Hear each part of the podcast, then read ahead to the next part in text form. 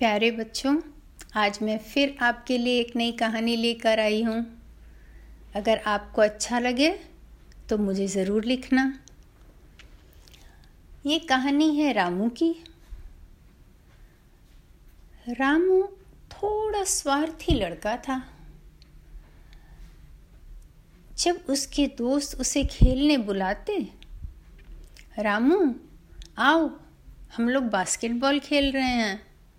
तो रामू बोलता, नहीं, मुझे आज फुटबॉल खेलना है। जब उसके दोस्त उसे बुलाते, रामू, आओ, हम लोग आज फुटबॉल खेल रहे हैं। तो वो कहता, नहीं, आज मुझे क्रिकेट खेलना है। तो सभी समझ गए कि रामू को खेलना नहीं अच्छा लगता है उनके साथ। और रामू किसी की बात नहीं सुनता है। जो उसका मन होता है वही खेलता है। तो फिर धीरे धीरे बच्चों ने उसे बुलाना बंद कर दिया। रामू अब अकेला ही खेलता था। अकेले खेलते खेलते उसे बोर भी लगता था, पर वो क्या करता? वो किसी की बात नहीं सुनना पसंद करता था, इसीलिए उसके दोस्त नहीं बन पा रहे थे। एक दिन जब वो शाम को अकेले बाहर अपने फुटबॉल से खेल रहा था तो इतने में वहाँ से एक गरीब आदमी जा रहा था। उसने रामू की ओर देखा और थोड़ा सा मुस्कुराया। रामू ने कुछ नहीं कहा। फिर गरीब आदमी ने कहा, मुझे बहुत भूख लगी है बेटा।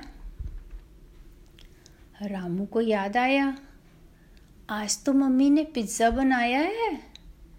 टेबल पर उसके लिए रख के गई थी मम्मी।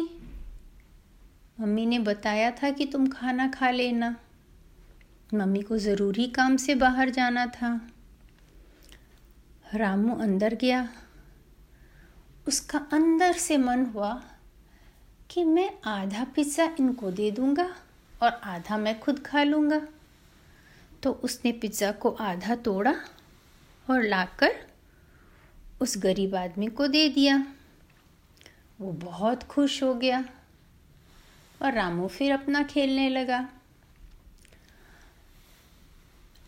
वो गरीब आदमी एक पहुँचा हुआ फकीर था।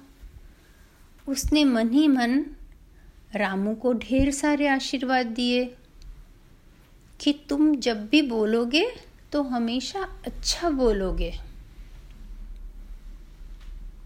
अब क्या हुआ देखो, बड़ी मज़ेदार बात हो गई। जब रामू के उम्र के बच्चे उसके पास आकर बोले, रामू, चलो, हम बास्केटबॉल खेल रहे हैं। रामू ने कहा, नहीं, मैं नहीं जाऊँगा, मैं फुटबॉल खेल रहा हूँ। लेकिन उसके मुँह से आवाज़ आई हाँ हाँ मैं भी खेलूँगा। रामू को बड़ा आश्चर्य हुआ। मैं तो कह रहा हूँ कि मैं नहीं जाऊँगा, पर मेरे मुँह से आवाज़ आ रही है हाँ मैं भी खेलूँगा। अब उसको जाना पड़ा। सबों के साथ खेल के उसे बड़ा मज़ा आया। दूसरे दिन भी यही हुआ। बच्चे उसे बुलाने आए, रामू, चलो, आज हम लोग फुटबॉल खेल रहे हैं। तो रामू ने अपने आदत के अनुसार कहा, नहीं नहीं, मैं क्रिकेट खेलूँगा। लेकिन उसके मुँह से आवाज़ आई हाँ हाँ मैं भी फुटबॉल खेलूँगा। रामू परेशान हो गया, ये क्या हो रहा है? मैं तो बोल रहा था मैं क्रिकेट खेलूँगा, मैं नहीं जाऊँगा। पर मेरे मुँह से ऐसे कैसे आवाज़ बदल जाती है कि मुझे भी फुटबॉल खेलना है? अब रामू ने जब कहा कि हाँ वो फुटबॉल खेलेगा तो उसे जाना पड़ा। फिर उसे बहुत मज़ा आया सबके साथ फुटबॉल खेल के। तीसरे दिन भी ऐसा ही हुआ। बच्चे दौड़ के आए रामू के पास, क्योंकि उन्हें पता था रामू खेलने आएगा। और उसको बोले, रामू, चलो, हम लोग बैडमिंटन खेलेंगे। तो रामू ने कहा, नहीं नहीं, मुझे फुटबॉल खेलना है। लेकिन उसके मुँह से क्या आवाज़ आई? हाँ हाँ मैं भी बैडमिंटन खेलूँगा। ओ माय गॉड मुझे क्या हो रहा है? मैं बोलता कुछ हूँ, पर आवाज़ कुछ और आती है। रामू बहुत परेशान हो गया। उसके बाद वो फिर गया, जाके सबके संग अच्छे से बैडमिंटन खेला।